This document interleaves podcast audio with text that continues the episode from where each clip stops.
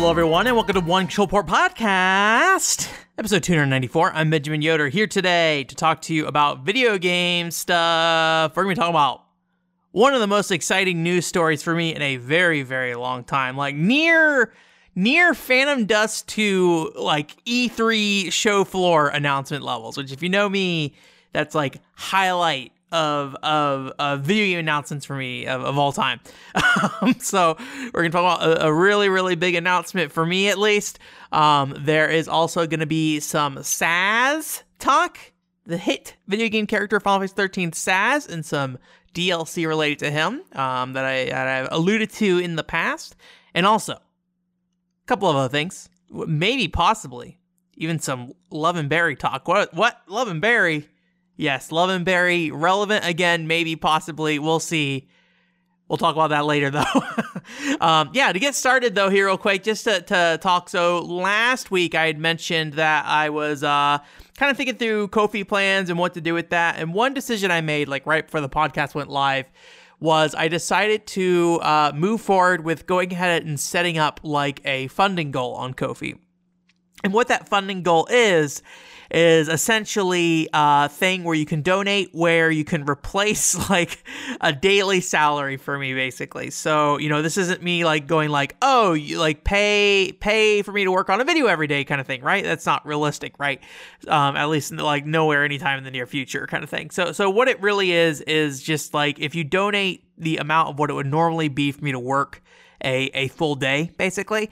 I'll take one of my, what would typically be a normal work day for me and, uh, and replace that um, with me working on on a video full time instead. And, and, right now, my employment situation is is uh, at the point that that is a possibility for me to do. Obviously, if I get a full time job in the future where I need to be there every day, um, that it will, will will change. But for now, at least, that is something I'm capable of doing. Whether we'll get there or not is a whole other thing. But if you do want to support me uh, on Ko-fi, that would be the way to do it. And what I like about this approach is, um, you know, it doesn't like I don't have to make incentives that would ultimately kind of take away from the time I would spend on, um, you know, making a premiere video or something like that, right?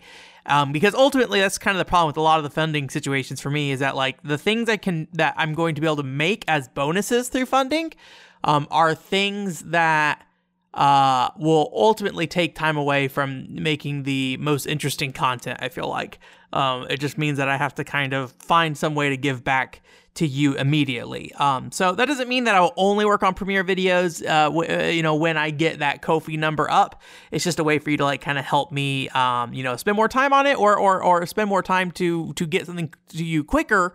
Um, or maybe possibly make it better depending on how much time I can. Um, you know, the reality is is that it is it is a, a chunk of money. You know, it is a, a day salary for me, so it is a ways away. Um, but you know that would be you know I, I, I there there's kind of no downside I think to to having it listed up there as a possibility. In worst case scenario, if we never get there and I decide you know I can't do that anymore, um, or at least going forward, it would be more difficult. Obviously, I could kind of, you know, take that uh, reward that was already in there and just kind of do the equivalent of like, oh, I'll work like two hours on a work day on, on a video instead, kind of thing, right? So, anyways, I hope that uh, is something that would be of interest to you guys. It will definitely help me make videos better if if I, um, you know, have uh, you know, money coming in that's like a way for me to justify taking time off work to to work on it kind of thing. But like I said, uh, it doesn't mean that I won't work on videos. It just means that I will be working on them the normal amount if I don't receive anything. So, um, you know, feel free to, support me if you want. There's links in the descriptions, link in the podcast description, all that fun stuff. Um, so yeah, and then also this week is, is a, cl- a, quick little uh, bit of uh, you know uh, home home cleaning. I don't know what that is. I forget. There's like something that people say when they're like, "Oh, this is like the the taking care of business part of the podcast of just getting stuff out of the way." Um, the PCFX podcast launches this week. Um, if you're listening to this the day that this podcast normally comes out, Monday. Some of you are like, "Oh, it comes out Sunday." you're not supposed to be listening to it on Sunday, but it does come out on Sunday. You're right. But Monday is the official publication time of this podcast. Um, and and uh, if you are listening to this on Monday, uh, of, of this week, uh, then you uh, later today there's going to be a PCFX podcast going up on a different podcast feed. Uh, just go follow, like, go to my website uh, later today. I think it goes up at like six o'clock, probably Pacific time, um, and you can go ahead and and and follow that new podcast feed there. That's going to have the PCFX stuff in it. Um, so feel free to check that out. If you're listening to this on Tuesday, that stuff should already be up, assuming there was no problems. Hopefully, so um, yeah, links again in the description for that stuff, and uh, and then uh, hopefully you guys enjoy that. You know, it is a episode zero for that podcast, so it's kind of an introductory episode. But um, the, the things that I've been talking about with filler um, I think are pretty exciting. I think um, the things that I, I, I think that will be really valuable um, overall, and, and you know, I, I think it'll be a, it'll be a good podcast for kind of bringing certain like PCFX information to to kind of a centralized place in some ways. But we'll see. We'll see what happens. Um, let me know if you have any thoughts on it. I would be happy to hear any feedback. All that good stuff. Video games, actual video games. Hey, buddy, you ever you ever play a video game before, buddy? Um, we're gonna be talking today about a game I played recently. Well, technically, it's a part of a video game, and that game is Sazh.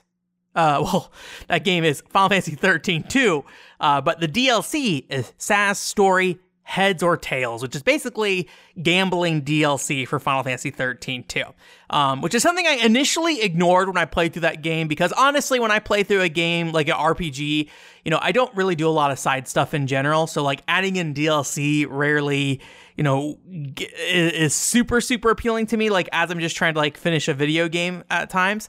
Um, but returning to Final Fantasy 13 2's DLC, like essentially eight years after the fact, you know, it's kind of ready to like just hop into that game and like check out what was going on with that, that G- DLC. Um, and I recently took an interest in uh, gambling games. Uh, I was watching like pachinko streams and stuff like that on uh, on uh, over the holidays, and um, so I was I was kind of curious about looking at what Sazh Heads or Tail was, is like, what would a Final Fantasy, you know, in, in some ways kind of story based gambling game would be, even though, you know, it is not a full game on its own. It's just kind of its own little segment of Final Fantasy 13 too. But basically, this is a game that features Sazh from Final Fantasy 13, who plays a minor role in 13 too. And he ends up getting like, he's like flying in a ship. And I don't know if they ever really give any context, but he more or less just gets whisked away to a casino dimension where he's once again separated from his son and, and has to basically uh, gamble to get his son back. So there's like no combat in this DLC, so you're not getting any like Final Fantasy 13 2 gameplay. Um, what you are getting are basically two uh, different types of card games, and and those are really the main focus. Although there is also like a bonus slots uh, mini game as well, where you can play the slot machine. That, as far as I can tell, doesn't really have any real like place in the story. It's just there to be like, hey, if you want to play slots and this is gambling DLC, here you go. I played it for a little bit and left it on like auto for a little bit, and I never won anything, so I kind of gave up on it. But it seemed like it was kind of like a minor attraction compared to the, the two main card games. So the, the two card games are um, poker, and then there's also like a um, exclusive game called uh, Chronobind. And initially, it's a little intimidating because if if you don't know the rules of these games, and Chronobind is an exclusive game to this thing, so you, you won't know the rules. Um, the, the game does not do a particularly good job of like onboarding you onto these card games. It's like just basically kind of giant text boxes with instructions, no pictures, no nothing. So a lot of times it just kind of feels like I, I'm reading these instructions, but I have like no visual connection to, you know, like what, what these actual things are and like how they'll actually play out. I'm just kind of like getting the general concept. Um, so the poker, we'll get into that in a little bit, but Chronobind, you know, you're going to be kind of learning this thing um, from from scratch, jumping into it. So it, it, it takes a little while to uh, to really figure out. But once you figure out, um, it, is a really cool clock based uh, gambling uh, game. So essentially, there's a giant clock in the middle of the gambling table, and on that clock, the play like bets land on like certain numbers on the clock, essentially. So when you you play a card, um, the, they'll put like money down on that that place that you played a card to, and basically whenever a player gets the high card, so you know they have like a king versus like somebody's queen or something like that, right? Um, they get the ability to move the clock. So you basically turn the clock around based off like the number on your actual cards. Um, and and basically what this does is it allows you to move the hand and then also kind of try to land on uh, on different bets and things like that um, or different like what they're called binds is what they are. Um, you don't have the ability to like manually put in a certain amount of money. The game just kind of automatically increases the, the the stakes of the game as you play through. And when you're when you are playing the game, you can actually wind the hand past the 12 mark, and that will basically uh, like increase the amount each bet is as well. So if you wind the clock, it basically uh, increases the amount of money that's on the line essentially. And there's a little bit of like um, fun playing you can do in terms of like where bets actually go because you know your card essentially determines like what card you put down determines where that bet goes. So if you have like three threes, you can actually play all threes at once and it will basically put three bets on that three essentially. So you can make one one um you know number on the board be significantly higher than the others just by playing a bunch of the same card. Um, and then also like you can play low cards knowing that you're not going to you know, get control of the, the board, but you know where you want to put extra money. So when you get control of the board, you know, you you can go ahead and, and, and utilize that kind of thing. Um, so what happens is there could be up to like four of these bets on each card or on each number, which is like a bind again. Um, and then the higher the bind is, like the, the the more winnings you get from like landing on that bind. So when you're playing the game, you still you have to basically kind of do this this back and forth between trying to make sure you that you're like still capable of controlling the board itself by playing high numbers and things like that um, but then also you know knowing when to to actually cash out when you get there because if you land on like a one bind or something like that um, you know you're not going to get a a lot of money from that. So you might choose not to actually cash out and keep the game going instead. And there, there's like another element on top of it, which is like uh, the higher card is not always the one with the highest number. Like if you land on a two, technically two is the higher number now. Um, but you know, when you put that two down and, and you win that that bid or whatever, you can only move two spaces because the number of ways you can ha- move the hand is only based off the uh, the the card you actually played. So it's it's a, it's a really interesting balance between being able to win hands, making sure you can get control of the the the the, the clock, and then also you know putting down numbers that actually will get you where you want to go on the board itself. So it's it's a really cool game, and while it may not be able to may, may not be like as you know um, as much on the line as like poker is, which we'll talk about in a little bit. Um, it definitely is like a fun way to kind of uh, like play a balanced game where or not you're not necessarily putting everything on the line all at once. Um, poker is, you know, more or less just poker, right? I mean, I don't think I need to really tell you guys that much about poker. I say that, but honestly, going to this game, I didn't really know how poker worked, honestly. So, you know, if, if you need a quick rundown of what poker is, essentially, you know, I had to look up some outside resources to help me um, in this case. So if you're if you're coming in fresh, you might need to do that too. But you know, each player gets two cards, and then as the match goes on, basically there's cards that like are laid out on the table, and the two cards in your hand you have to use to make pairs and and like combinations of different types of cards, like counting up, or sometimes just using the same like um, I think they're called the these suits or something like that, the, the symbol on the card, um, and like getting a higher ranking um, you know, combination uh, uh, than, the, than the other players. But you only have two cards the whole time, and all the cards on the table are like what everybody's comparing their two cards to, kind of thing. So, um, and there's definitely like a more like if you're trying to get the most money in this game, poker is definitely the way to do it because it's like you can kind of control your own bet. You can raise the bid if you're more confident in your hand, or if you want to like hold, you know, because your hand's not great, you can basically like bid the most minimum bid. Or if you don't want to lose, you know, as much money, if you if you're looking at it and you're like like, oh, I don't have anything, then you can more or less fold early on and um and basically get get out. you will still lose money, but it won't be as bad as if you waited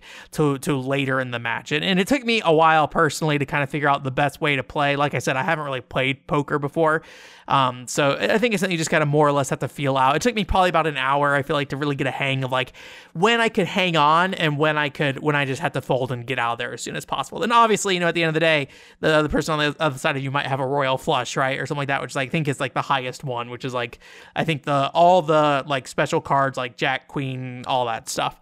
So um yeah, it, it, it's it's interesting, but I'd imagine more or less it's just poker is probably more interesting to me just because I haven't really played poker before.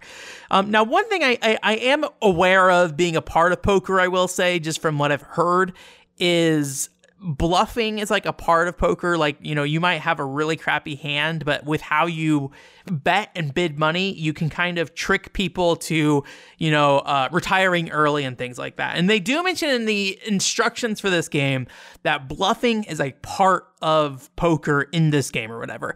They don't really give you details of exactly what that means or how you read that from the player. And I'll be honest with you, in the time I spent with the game, I felt like it never really I never really could get a feel for if anyone was like bluffing or if I, if my bluff on certain things would actually get people to stop playing through. It seems like almost always there'll be at least one person at the very end that it seems like you rarely can make everybody else just fold. They'll usually go all the way to the end and at least challenge you there, um, which means that means if you go all in where you bet all your money all at once, basically, um, it, usually results in you being able to, you know, um, uh, go against somebody. There's not really like a fold that happens with that or anything like that. Um, but yeah, there's like these little Sazh faces that are in the corner where his face changes depending on what's happening in the game. He gets excited, he gets sad, his eyes catch on fire, he, he's got glowing eyes sometimes. They're really funny little faces and stuff like that. Um, but it's also a part of that Chronobind game, so I, I, I, get the feeling it has nothing to do with the bluffing part. It's just like a general way to like spice up the presentation a little bit. Um, you know, most of these games, other than the fact that like there's a fancy clock on one table, um, you know, it, most of the games are pretty straightforward representations of of a gambling game, and so the music being like you know exciting Final Fantasy 13 2 music that's reused from like the battle system and stuff like that um, is kind of like the, the the extent of the presentation, and then like Sazh, you know, going like showing up and being like, oh, I'm feeling good about this hand, kind of thing, right? And and like the people that are across from you, they'll say things like, oh, like oh, I'm gonna keep playing till the end or something like that, right? So just like little little jabs and things like that. So maybe a little bit more presentation than like I don't know. I mean, I haven't played that many gambling games, so maybe maybe a little more presentation than maybe you would expect, but uh, nothing nothing like really crazy or anything like that. So, um, so you have a limited amount of money in this game, and, and if you run out, um, you know, you, you lose essentially. I I would I personally think if as long as you're not like playing like ridiculously risky all the time, I think it's probably very unlikely you'll actually run out of money. Um, but you know, kind of the goal is is that when you when you win money from matches, uh, they they let you play in higher rank matches, so you can bet more money. Um, but the reality is is that there's not really a, a, ton of reason for you to worry too much about the money itself that you have. I, I don't know if there's any way you can relate back to Final Fantasy 13 to like the main game, but in terms of like this individual DLC, like the only thing that matters are these things called fortune tokens. And these fortune tokens are things you earn from basically they're essentially like from an achievement list kind of thing. It's like, oh, you knocked somebody out by, you know, taking all their money kind of thing, right? Or, oh, you played through a full game, or oh, you won five games in a row kind of thing. And when you do that, you get these little fortune tokens. And basically, in order to beat the gambling DLC, you you need to basically get 30 of these fortune tokens. Doesn't really matter how much money you do or don't have, although like betting at higher values does like unlock achievements, so you'll get more fortune fortune tokens. And, and at the end of the day, you know, it only takes a, a few hours, I would say, to really, you know, get through and gamble on these table and just like grind the tables to the extent that you can get the majority of the fortune tokens that you need. Um, there actually is like a side quest in this game or in this DLC that's like an exclusive side mission uh, featuring uh, Chocobo I think her name is or something like that. If you don't, if you never played or if you haven't played Final Fantasy 13 2 in a long time, like I haven't, um, you know, this is the lady that was like in the red dress that that like was the Chocobo lady, and she's kind of weird because you know Final Fantasy 13 2 is a game about time traveling, and so she shows up everywhere in time, like you know, in every time period, and she's in every dimension, and like she's she's basically like an item NPC kind of thing. So I don't remember if they really explain her in the game, but for the for all intents and purposes, she's kind of a mysterious character. So this DLC actually like gives her her backstory, so you do get to learn about like why she exists, how she exists, how she exists, you know, in all these different areas and things like that. So it's kind of like a nice little bonus story on this. And she has like a cute little hide and seek mini game kind of attached to her where basically there's like six baby chocobos around the area. And you know, it's nothing crazy, but you basically just go around and you look for these chocobos, but the, the every area in this game is like super super small. So it's like not really, really hard to find them. It's more about just like the interactions that you have in these little scenes. There's like a cute little chocobo love story, I think, in one case where there's like a, a, a, chocobo that's like really cool and looking off in the distance, and then another chocobo is like admiring them, like, oh, he's so cool, kind of thing. Um, and then like you have to chase them down, and when they're chasing them down, like the chocobos are just like flying around, like with no real like animation. They move in the most like janky way possible, but it, like it's kind of just fun and cute to like chase these chocobos that they fly around the screen. You just got to press the X button on them, and because they're moving around super janky, like if you press X on them, sometimes they'll like fly all the way across the screen before they stop to talk to you, kind of thing. So it, it, it feels super low budget for the quest line, um, but it's like in a way that it feels like somebody was just having fun, being like, I don't know, let's uh, have you do these like little things. It, more or less just like a fun side attraction. Like after you've gambled, you know, a bit, you know, go do this quest line and then go back to gambling, basically. Um, so yeah, it's it's really fun and cute, and I think overall the DLC is kind of like fun and cute, despite it being like a, a gambling game with the story kind of thing. Um, you know, the, the few cutscenes that are here um, really kind of have that like Final Fantasy 13 2 or for 13 in general um, kind of production level to it as well. So, you know, I, I have not played any gambling games with the story before, but it is kind of nice to have like these more elaborate cutscenes as you're kind of, you know, you know, well, it's kind of more or less like the beginning, the Chocobo Lina stuff, and then the um the, the ending cutscenes are really the only one that that are there. But it is nice to have this like story progression along with a, a gambling mini game. And I think all the characters they show in here between you know Sazh and Chocobo Lina and, and and the owner is the other kind of big guy in here. I think they're all like like really fun and likable uh, characters. And you know, maybe it's a little you know a little lighthearted for the sac- the fact that like Sazh is trying to gamble his son back essentially. Um, so you know, it doesn't really take itself too seriously. Um, and and and but you know, I think it, it is kind of like a fun story for like a gambling game to be like, oh, you know, you're kind of gambling to get your son back, even if it's not like super serious about it. So um, I know there are more like uh, story based gambling games out there, at least particularly in Japan. I, I am aware of a few, so I, I would like to maybe look at some more in the future. But um, this one's like super cute, and I'm I'm, I'm glad I kind of approached it you know, when I did many, many years later, when it's when I'm a lot more open minded about that stuff. Since I think if I played it at the time, I probably would not have appreciated it, and I thought it would would have been like really grindy and kind of a cop out to do that over like you know actual DLC kind of thing for that game. So, but yeah, uh, big thumbs up for me, especially if you're like really curious about gambling games. But at the same time, if you you're like, hey, I need a complete, you know, the the Final Fantasy 13 2 story, but I don't care about gambling. I think you more or less could probably skip past this or go watch the three cutscenes on YouTube, basically, and uh, and then feel good about it. But still, very fun game, and and I got to learn how to play poker. That's something. Anyways, so that's it for Final Fantasy 13 2. Sazh, uh, heads or tails. I, I, put heads of tails on this sheet. So, so it's a very fun thing. Uh, there's one more set of Final Fantasy 13 2 DLC that I haven't played featuring Snow. I was not aware that it was like story DLC as well, which, you know, it makes sense that it is, but I think it just kind of is presented as an arena mode. Um, so I'm gonna guess it is more or less just like a series of battles featuring snow. Um, but I apparently never played it, so I think I think they're like two dollars and fifty cents on a PS3 now. I assume in like like modern releases of that game, the DLC's included. I don't know though. Final Fantasy 13, I feel like is a weird case where like maybe it's all just backwards compatibility based kind of re-releases. I don't think there's ever been like a official remaster. I could be wrong about that. Um, but you know, it's it's available and it's out there.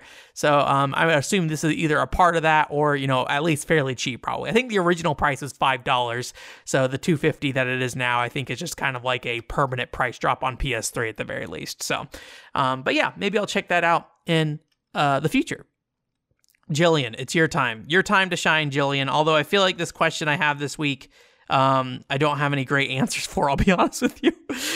But it's Jillian's corner. Welcome. This is the corner that uh, exists from Patreon, where Jillian used to give us questions all the time, and she still gives us questions now um, the, to pr- to provide on here. So uh, maybe in the future we'll have a more formal way for you to submit questions again. But for now, it is mostly just Jillian. Though, if you do have a question you want answered on the podcast, feel free to reach out. I'd be happy to answer those questions, and I'm sure Jillian wouldn't mind having a break, you know, from every every week me talking about uh, the, the, the, questions she has. But but uh but yeah. Um. So Jillian asked the question of what are some video game logos you really like, and I sat there and thought about this, and I flipped through a variety of games, and it, it's actually kind of hard, actually, in realizing it, like to look at game logos because I have to go through my collection and like pull every game off the shelf and like look at it. So I didn't get through all my games because it takes a while, I will say.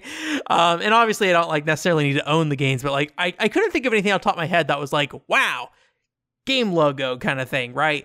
The one thing that came to mind, and it might just be because it is a fairly recent discussion that we've had here on the podcast, so it kind of showed up, um, is the upcoming video game that we've talked about, I think two weeks now, uh, Buccanyar which is that boat game that features a bunch of cats piloting the boats and like you know you play anime ladies who are the captains or whatever. Um, I, I, need to look into it. I think Studio Saizensen might be actually involved in that game. I don't know if they're like the, the developer, um, but yeah, that's the Umihara Kawase people. If you're not familiar, or um, what was that game? Blade Strangers was the fighting game or something like that. So, anyways, um, I believe they they might be the developers on that, but I did not look too too deeply into that. I just saw their name attached to the project essentially. Um, but Buccanyar featuring cats as like crew members. Uh, in the n- name for the game, the R um, is is well, one it's called Buccanyar, not Buccaneer, right? Um, but uh, the R I believe features a cat, and so the the O part of like the like the circle part of the uppercase R basically is like a cat meow. If if I recall correctly. I believe when the cat meows in the trailer, the the R extends up and is like meow when it, when it when it goes up. So I think that's that is probably the most like d- distinct thing I can think of, honestly. Looking at everything else, you know, I think there's things that I like. I think the logos look okay or fine, but I don't know if I have like a real love for any video game logos, honestly. So, um, but there's definitely an art to them. I will say that much. But I don't know if anything like really, really ever jumped out at me in a way that I've thought about before this question. So, Buccanyar though, that that that is my answer the one video game logo you get um, uh, for that answer or question. So thank you again, Jillian, for your question. Again, if you want to ask a question, feel free to reach out to me however you want to reach out to me, and I will plug it in the show. And if people actually care, maybe I'll officially uh, endorse a, another Patreon or another question format of how to get questions. But for now, Jillian is the question asker. So Jillian sits on her question throne. Um, some news stories. There's okay, big news stories this week. Big, big, big ones for me. Almost all of these are big ones for me. And if you're listening to this, maybe you depending on how you feel. Like I, I know some people are like, oh, the, when you talk on your show, I think the things you talk about are interesting. I don't necessarily know if I care about them, but it's interesting to hear you talk about them sometimes. So I don't know if they're big for you, but they're big for me. One is actually an old thing, so let me just get this out of the way. Um, so I found out about this the day it happened, and I just never, I forgot to follow up on it on the podcast. Solomon Program. This is the Switch game developed by the Atokadal and Ogre Battle people. Um, they uh, shut the servers down for that game. So I believe Solomon Program is still playable. Um, so I believe you're able to go do that and still play that game, but I don't think you can play online, and I'm not sure if you can pull monsters. But I believe the game is still playable and progressible, and you can do what you want in that game essentially to, to, to play through it. I've not loaded it up myself to confirm that, I will say. Um, but there was a lot of things that they're like, this mode's available, this mode's not available. And it seems like most of the modes that were not available were online related modes. So maybe if you can just play offline, that game is fine um, to, to be played that way. But I, I really should check in on it. I haven't. The problem with Solomon Program, honestly, was I played the beta versions of that game um, and by the time the f- official release came out, I gave them my money um, because I, I, felt good about doing that, given I enjoyed the beta releases. But um, you know, I had grinded through the beginning of that game so many times, two times. Um, you know, about you know ten to twenty hours on each of them, uh, each beta phase. Uh, that I, I kind of didn't want to do that whole early grind again. So I ended up falling off of it rest in peace. I'm sorry, but um, you know, I, I wouldn't have stuck with it that long. I don't think, anyways. But I, I would have probably progressed further if I had waited until the beta was done. But you know, it was fun to experience that game during the beta phase as well. So uh, maybe I'll go back and check it out at some point, and we'll see what's um what's happening with that. Uh, maybe on stream we'll do that at some point. Just be like, what's up? what is what is still alive in this thing so um, i still have like all three versions of that game downloaded on my uh, switch and i believe all three still function so I believe if I want to go back to the early beta, I could probably just grab that data. Honestly, I don't know how to pull data off a cart, but um, that actually might be something that should be preserved. Is my my Solomon program beta software releases. Uh, I don't even know how to go about that. I don't even know who to contact about that. If you have any thoughts on who do I contact about that, let me know. Anyways, um, so that's the first news story. Again, old news story. I think it was like New Year's Day it shut down. I think is when it was. So it's been a little bit. Dokapon Kingdom Connect. I'm actually pretty excited about this, though. I don't necessarily know if I'll end up playing it. Um, so Dokapon Kingdom, if you don't know, is a series of, uh, I guess you could say RPG Mario Party style board games. Um, but they kind of were designed in a way to make you aggressively um uh, I don't know what the right word is. Like like it was designed in a way that you couldn't really be friends with the people you were playing with. You kind of had to play competitively. Like like for example, when I played Mario Party with my sister when I was a kid, like everyone played nice and it was to make sure you know no no no feelings were hurt or angry. And so so we all kind of gained up on the computer, right? Um if because i think it was usually th- like three of us and then like a computer probably. Um and and so you know you, you kind of play nice even though it's like a competitive game right? Um but in the case of Dokapon Kingdom, it does not really let you do that. They, they more or less kind of force you to, to mess with other people. So it is a very um, difficult game. And I had a friend group once that when they are playing it, they like were seething at each other in a way that was like, oh, okay, Dokapon Kingdom was a bad choice for this. Um, but anyways, they are doing a remake of the PS2 and Wii game or a re-release. I don't know how you how you define this, um, but it has um, online support. So it's called Dokapon Kingdom Connect. So previously this was a local only game. Now it is a online multiplayer thing, which is very cool. I don't really know how that works given the fact that game has a very long like playtime. Like it is a hefty game. So like I don't know if you, everybody has to be present on online if you save the game if it, like it locks all them in. I'll be curious to see how that that plays out. But um yeah, it looks it looks like it could be pretty decent. It's Switch only I believe at this point, which kind of limits the number of people that probably would be willing to to engage in that, I would say. Um, and I believe it's physical in um, Japan. I don't know if the US has a physical copy that's coming, but I believe it's coming out spring this year. So it is coming out fairly soon. But I may, uh, if I'm able to kick some people into trying that, maybe we'll do it. But um, I, I also don't necessarily know like how much I'm willing to go on my way to try to set up stuff like that. So I, I don't know. It might be one of those things that like, yes, I would love to play Splatoon 3, but I will never coordinate this and I'll never find time if somebody else try to coordinate it either. So I might just leave it off my plate. But very cool that's coming back and very cool it has online. I believe there was a uh, oh man, that one series, the Uwatomomomomo series or whatever. It's that one Japanese JRPG series I don't know anything about. But, um, I feel like Aqua Plus makes it or something like that. Um, they had a Dokapon Kingdom variation of that game on PS4, I believe, uh, a handful of years back. Um, so uh, it would have been nice to see maybe like a more modern version of that game come over, but you know, whatever.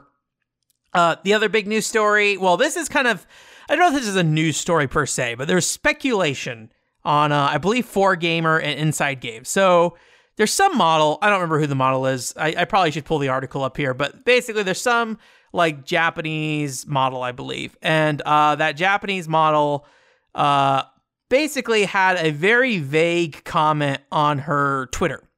And that vague comment basically said, and I can pull up the exact language here. Again, I'm using machine translation here.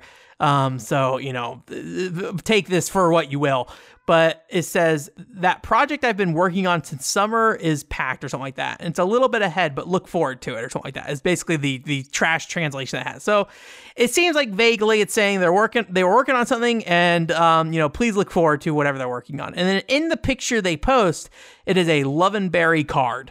Um, and so these websites inside uh, games and 4Gamer were like, Love and Berry maybe it's coming back. So there's like some speculation posts on that.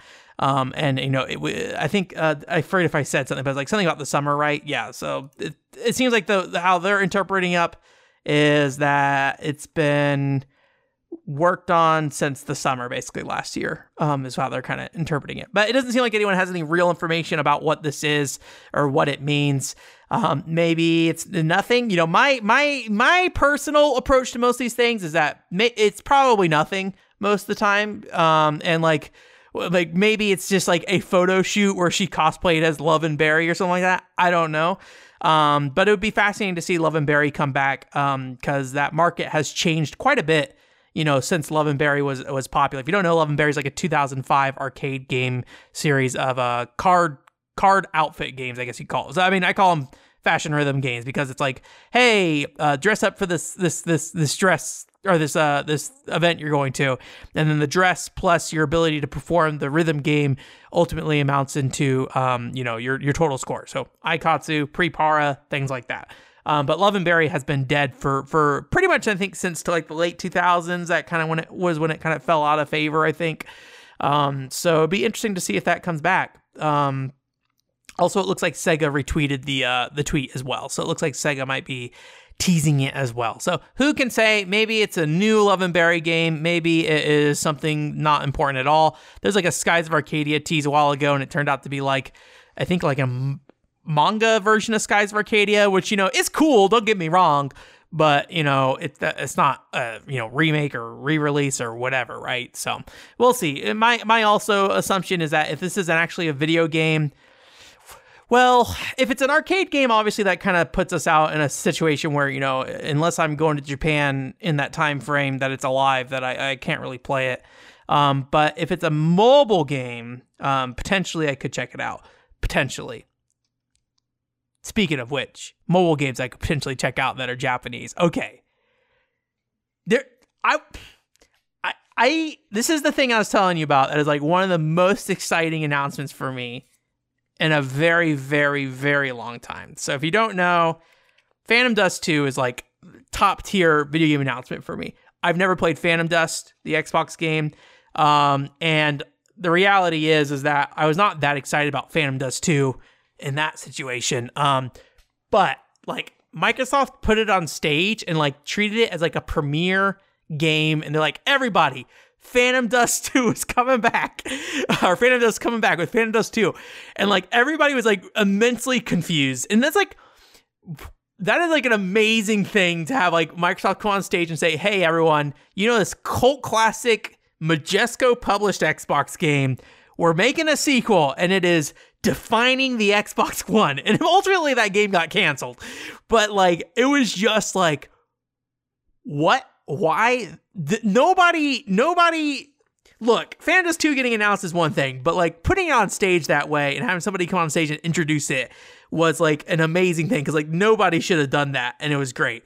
So i was ecstatic for that whole thing even though nothing ever came out of it. This is a bit different um because it's not like from an e3 show or whatever. Um anyways all the Dust t- talk aside this is a game called dragon quest champion champions maybe just champion actually. I don't remember which if it's S or just champions, but I was looking at this game trying to figure out what was going on with it.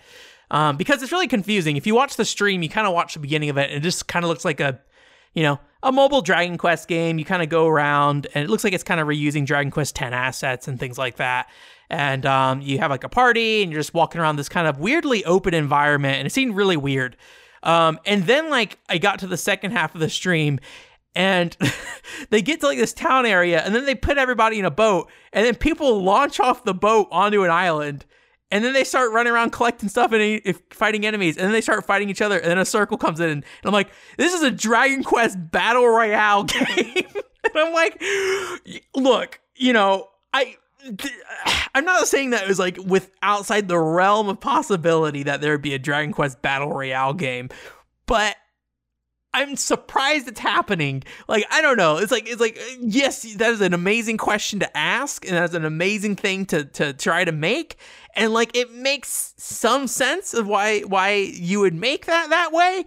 But yeah, I don't know. It, it is just like like all the pieces came together in like the most fascinating way with that. So anyway, so I'm ecstatic for this thing because it looks it looks crazy. So it is a you know, Dragon Quest Battle Royale, but it's not like an action game or anything like that. It is still the core Dragon Quest gameplay. So you jump off this ship. You as far as I can tell, it's probably only one player per team. I don't think you can do like pairs or anything like that or trios or whatever. So you have um, three characters that you, you're controlling essentially, but uh, you're only really moving one around the map. So typical, you know, RPG party thing. And you are, you know, going around and just doing these Dragon Quest battles, and you do those battles, and, and when you do that, you like level up, and there's these like little growth balls on the field that you can go and collect.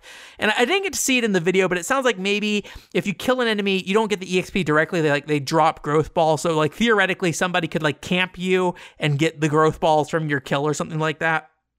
So yeah, it is like a a, a you know uh, RPG, and then so basically when you encounter another player, um, you you can melee them. So there's like an action for every character, and like you can put your whatever class you want in like the front line essentially. And it seems like maybe they have different characteristics depending on who's in the front line.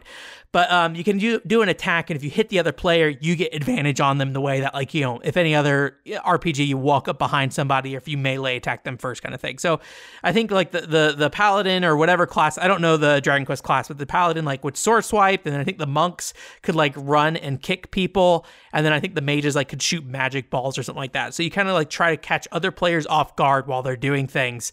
And um, they actually talked about, they didn't show it in the footage, but if, if looking at the um, 4Gamer articles, they're talking about you might have the ability to like set traps, and the, the one they described sounded like a pitfall in like Animal Crossing. So you could set a trap trap on the ground, a player would fall in the pitfall, and then you could exploit that to go hit them, and then basically you know get a guaranteed preemptive strike on them, kind of thing. So. Um, it, it seems really interesting and how they handle like combat is like you can engage with enemies, but somebody else can um, interrupt your your fight kind of thing. So so on the field, if somebody's in a fight, it shows like a little dust ball of where they're attacking each other. And then so you can go up and like smack the dust ball basically and get in on that fight kind of thing. And so you can have basically up to three teams fighting each other all at once kind of thing. Um, so it, it, it, looks super fascinating and it is uh, mobile only. Um, not, um, probably not unsurprisingly with that. Um, but it is something that I, I really want to try to check out. So I actually went ahead and um, signed up for the beta. Uh, it's not a guarantee I'll get in the beta. I wouldn't be surprised if I don't get in the beta. I, I went through the um, the survey trying to answer the questions best I could, but you know, it, like I don't know, it probably looked really bad.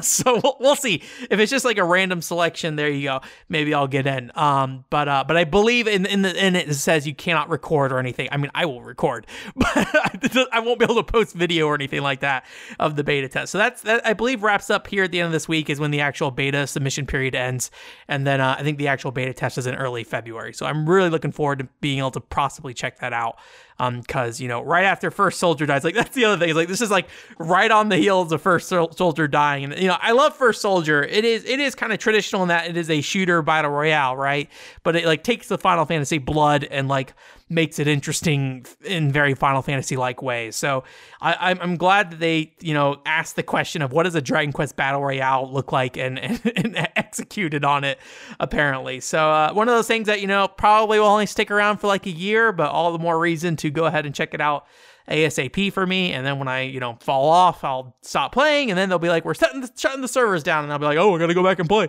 so, so yeah.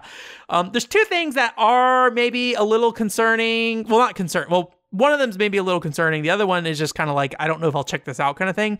So there is a story mode in the game, and it seems like maybe they just kind of repurpose the main like area of the game, the main map, and you just kind of go around and hunt monsters. But yeah, they said like a story mode or whatever. So um, I I think I probably will mess with that as like a training basically kind of thing, but I don't necessarily know if I'll play through the whole story mode or anything like that. This doesn't sound super interesting to me personally, and you know, not be able to read, it's going to make it difficult to enjoy any kind of story or plot. I, I get the feeling this is not going to get localized, so I think it's kind of now or never with it in that way. But yeah, I, I, won't get the plot. And then, you know, the fact that I'm using my phone to play this means I'm not going to be able to do like machine translation really in, a, in an effective manner that would make sense at least. So, at least for items and weapons and skills and stuff, I don't anticipate any issues, you know, being able to um, navigate those menus and and learn how to play, um, you know, just by recognizing the Japanese characters and figuring out what they mean, kind of thing.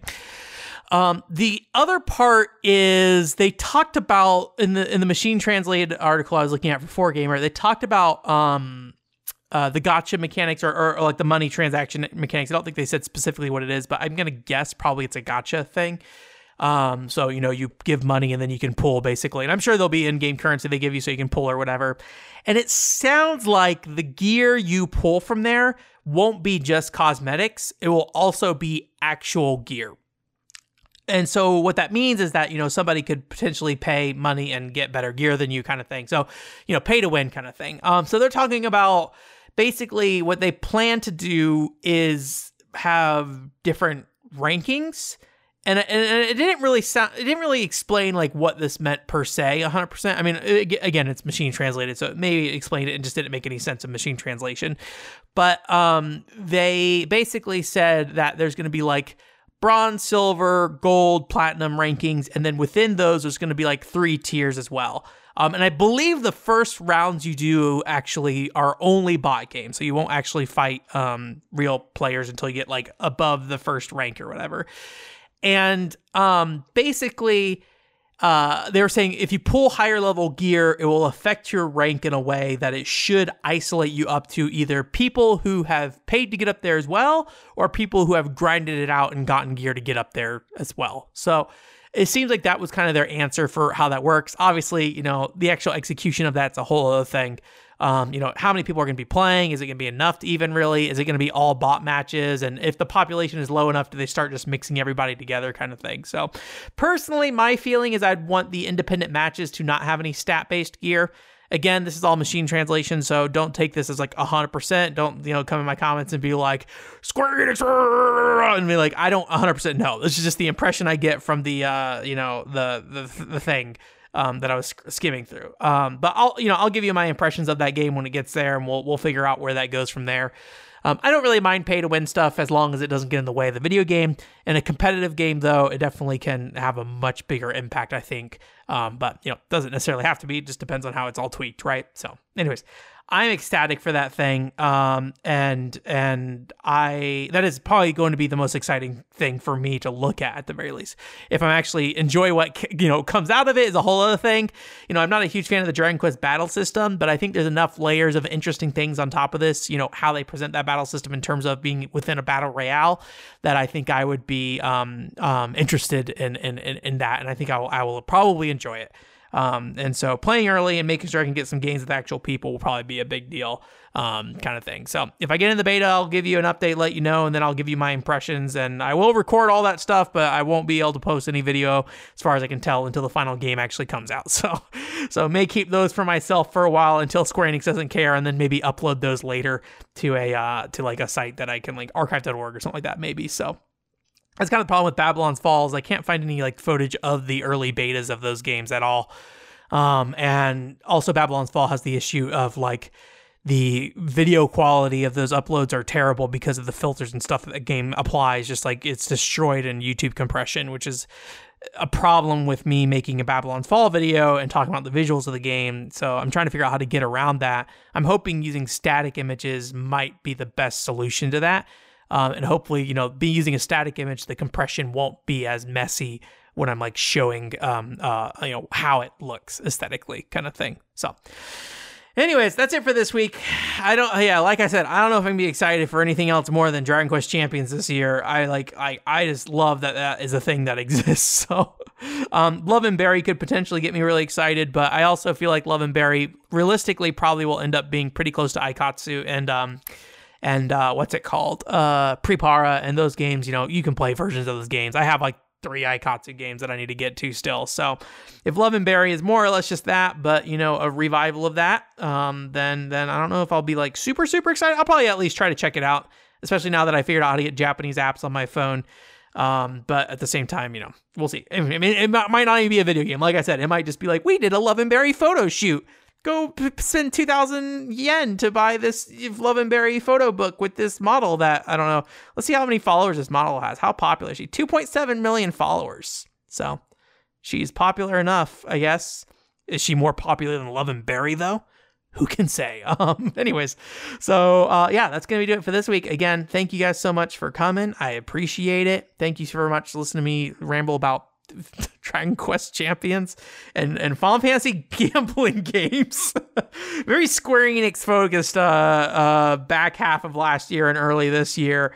Um, so we'll escape that at some point. If you if you've been around, you know how this goes. Like we have like a whole year where like media vision is the theme of that year, and then like I haven't like engaged with media vision since, unfortunately. So keep thinking about Valkyria Chronicles Three. It's always on top of my mind. I I I might you know it is definitely in the running of like maybe I should check out Valkyria Chronicles Three after Soma Bringer because like Soma Bringer is a super fascinating game to think about when it comes to Monolith Soft but from a gameplay perspective, I'm not really loving it to be honest. Um, it's fine, I think. Uh, but you know, I, I think it's a really fascinating looking game. Which reminds me, I did not set up my shipping for my Bringer guidebook. I need to do that. So, anyways, uh, all that aside, though, um, if you're curious about what we'll be streaming this week, uh, or I guess last week, I should say, we we changed stream plans and we did the the King of Fishing uh, uh, series, or kicked off a series called the King of Fishing. Hopefully, there's more than one, uh, but basically, it is a a series of me going and reviewing fishing mini games from various games, kind of thing. So we did Sonic Adventure, uh, Ocarina of Time. Uh, what was the other two? Animal Crossing Wild World, since I'm playing that right now, and then also Yakuza 3, the PS4 version of Yakuza 3. So um, I think it was really interesting, actually. I was kind of not expecting that much, honestly. Um, or maybe I wasn't, not that I wasn't expecting that much, but maybe I just didn't know what kind of conversations we'd end up having.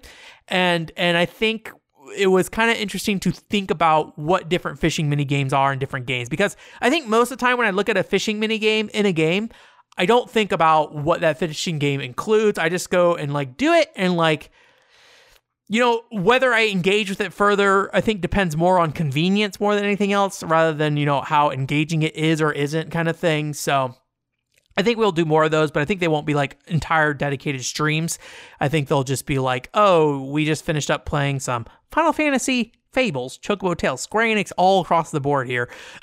Um, just put, finish up playing that. Let's go play a fishing mini game, or at least try to. That's the other thing. Is like I'm pulling up old save files for games, and it's like I don't know how we get to this fishing mini game. The road to fishing mini game must happen first, kind of thing. So uh, that's why we only played five fishing mini games rather than five, or uh, four fishing mini games rather than the five I had planned. So I think that's going to be a kind of a trend, honestly, because a lot of these games I don't necessarily have save files in the right spot for. So we'll see though. Anyways, thank you so much. I hope you guys have a great week. We'll be playing some Final Fantasy Chocobo Tales uh, later this week on uh, Thursday. Again, if you're interested in supporting me um, through Ko-fi, would be great. I would appreciate that. If we get up to the goal amount, I will spend an entire day working on the premiere video, which is currently Babylon's Fall. Um, that video is more than just about Babylon's Fall, though.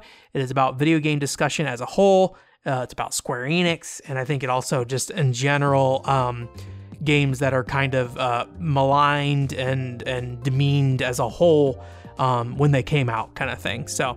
Uh, also, service game stuff and like uh, it's it's a, it's a broad topic video. I will say it is something that I haven't really done before and um, it shows in the length of like i did the math and it seems like it's going to be like 40 minutes long which is a long time but anyways if you donate money uh, i may be able to uh, get, get through that that video faster um, but I, uh, the big goal for me is to finish up the script script itself before the end of this month um, which i'm feeling pretty good about where i'm at um, if i can ideally i want to go ahead and record the um, audio portion of that as well even though i don't even though i don't edit it down entirely um, at least record it. So, um, because then in February, I got to really shift hard to uh, getting the uh, panel uh, done that's coming up at the, uh, what is that panel called? or that, that, convention called Level Up Expo. That's what it's called. So, anyways, that's to be coming up. And uh, I hope you guys uh, have a great week this week, the end of January. We're not quite there yet. It'll be the week after, but we're getting there. Again, oh yeah, I'll check out the PCFX stuff. You should check out the PCFX stuff.